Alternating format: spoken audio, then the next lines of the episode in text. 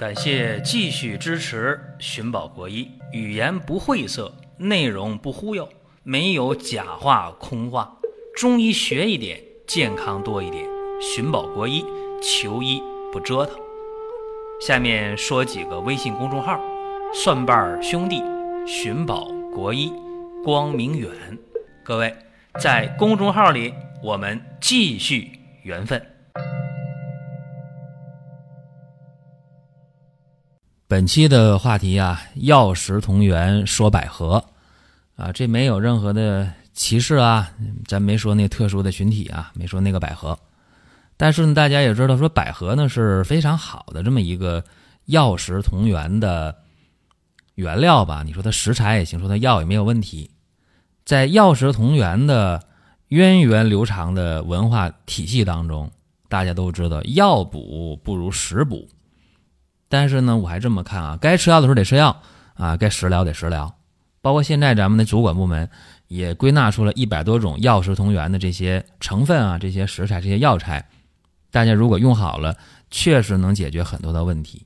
包括大家细心的话会发现啊，在我们的生活馆里面，我们这些成分吧，这些品类啊，用的都是药食同源的，所以大家说，哎，用对症用效果还不错。哎，那就对了。咱说这个百合呀，这民间嘛，说百合呀是很吉祥的一个象征，说百事和合嘛，叫百合。一到这个喜庆的节日啊，这个家里边买一束百合花啊，插在那儿。尤其这几年香水百合啊，就火了十多年了。结婚的时候，哎，在这个车上花车上放香水百合啊，这布置新房的时候放香水百合，非常好。包括这个，呃，做一些这个百合如意糕啊，是吧？款待客人啊，包括在婚庆现场也用，这都非常非常喜庆的事儿。甚至有的人平时也买一点百合啊，啊，放在粥里面，百合呀、莲子啊，啊，都用这些东西，说润润肺呀，啊，挺好的。但是这得会用啊，我先说一下，有的时候大家买那个百合呀，越买特别白的。记住啊，百合其实没有那么光莹如玉，没有那么白的。为啥呢？这个百合呀，它是肉质的鳞叶儿。你你说这个东西，它哪有哪有那么那么这个白呀？说这个鳞茎儿，呃，有的厚一点，有的这个薄一点儿。但你说的光莹洁白如玉，这个少，它往往是微微发点黄。如果特别特别白的啊，往往是打黄的，就是用硫磺过度熏制了，这对身体就，呃，没什么好处了。硫磺打黄可以适当用没有问题，但是就怕过度的用硫磺去熏，那就是个问题了啊。呃，百合作为很著名的、很知名的药食同源的这么一个名品吧，它能够养阴润肺止咳，还能清心安神。还能润燥止咳，啊，所以这个东西用起来还是用对了还是不错的啊。呃，咱今天给大家就说一说，呃，怎么用吧。平时啊，最早记载百合的是《神农本草经》，那么中医就说啊，说用这个百合，呃，咱得是符合这种土金之气啊，兼天之清和啊，所以呢，它能够。入手太阳经、阳明经，入少阴经。就刚才我说这些事儿啊，啊，肺燥啊、阴虚久咳呀、痰中带血呀，包括这个心烦失眠都能用。但具体来讲，咱得看啊，都能干啥来用？给大家就讲几个方法吧。呃，首先我就说一个大家特别爱用的这个方啊，就是呃百合，呃去止咳的。对吧？那么百合止咳怎么用呢？啊，大家可以用这个百合十五克，啊，碧琪三十克，就那个马蹄呀，这两年卖的挺火那个碧琪这马蹄三十克，雪梨一个。这雪梨打皮呀，这个碧琪切开要中间的嫩呢，外面的壳可不能要。百合洗干净就行了。然后呢，加上一勺的冰糖。这梨呢切碎啊，去核啊，碧琪呢去壳切碎。加百合，然后这个量啊，十五克的百合，三十克的荸荠，呃，一只雪梨，一勺冰糖，加多少水啊？这个加上二斤到三斤的水，小火就煮吧，别急，小火煮上它半个钟头到一个钟头都行，很好喝。干嘛呢？适合那个老慢支、气管炎啊、咳嗽啊、有痰呐、咳血呀，或者这嗓子特别干、特别咳的情况，都适合用这个方法啊，挺简单。这里边唯一贵一点就那个荸荠啊，呃，有点贵啊，就马蹄贵一点。像这个雪梨呀，那很便宜是吧？包括这百合也不贵啊，但是百合别买那个那个很白很白的啊，这这个注意了。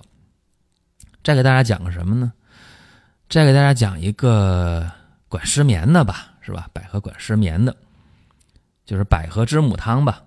这个干嘛呢？心烦、失眠、多梦啊，这样的人可以用这个啊。百合用十克，知母呢用九克，简单吧？一个百合啊，一个知母。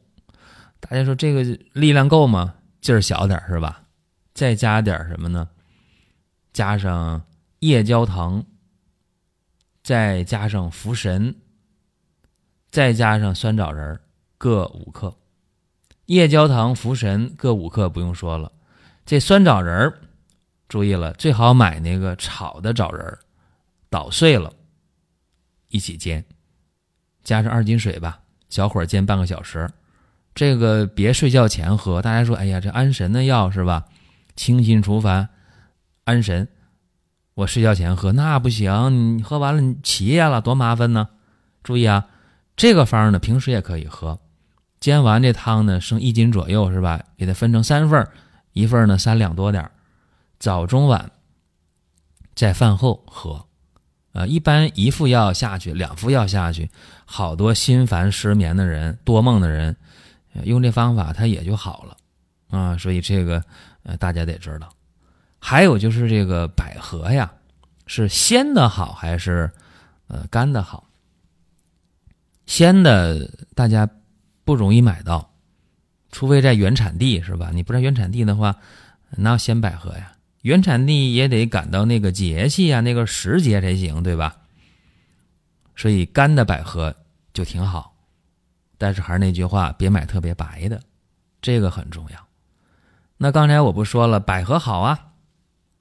说百合它是药食同源的吗？大家就放心了。哎呦，那我敞开量就吃吧，反正这东西药食同源嘛。你可别这么想啊，各位。百合在用的过程中千万不要过量。我们已经发现很多人干过这事儿啊，就我接触了好几个这样人，吃百合吃过量了。煮粥放百合，泡水喝放百合，煎药用百合，结果怎么样？吃完之后，哎呀，心烦呐，心慌啊，脸发红啊，坐卧不安，全身发麻，尤其头皮发麻，这是中毒了，或者是过敏了。你用的量太多了，不行啊！所以我提倡大家用百合的话，一天用个十克、二十克的，就二十克了。了不起了，挺大的量了啊！千万不要超标。这个世界上什么事儿讲究一个度啊？叫过犹不及。什么事儿你你给它弄过了，啊，反而就就坏了，就不是这个好事儿了。所以用量得给他把握的准啊。虽然在《神农本草经》当中说它是上品，无毒啊，但是你用多了它也不行，对吧？你就吃吃饺子好吃是吧？你吃五盘那也不行啊，对不对？受不了。所以这儿给大家讲讲这个百合啊，尤其是在非典之后，在二零零三年以后这么多年啊，这十几年过去了啊，中医的养生食疗啊特别受重视。那么大家嗯用一些好的方法、好的这个药材、好的食材的时候，也得注意这个度和量。啊，这是今天给大家简单的讲讲百合的问题。还有一个大家注意啊，我讲这百合呢，是它的邻近啊，不是百合那个花而且百合花还有过敏，大家也注意啊。那个香水百合很好闻啊，很好，也很漂亮，但是有不少人对它敏感啊，所以注意啊，有老慢支、气管炎、呼吸道疾病的，或者有过敏史的、有鼻炎的、咽炎的啊，家里不要弄这个鲜花，包括香水百合。好了，这是咱们今天给大家讲的一些小内容啊，大家还想听什么？可以给我们留言。在公众号留言，在音频网站留言都可以。好了，各位，下一期我们接着聊。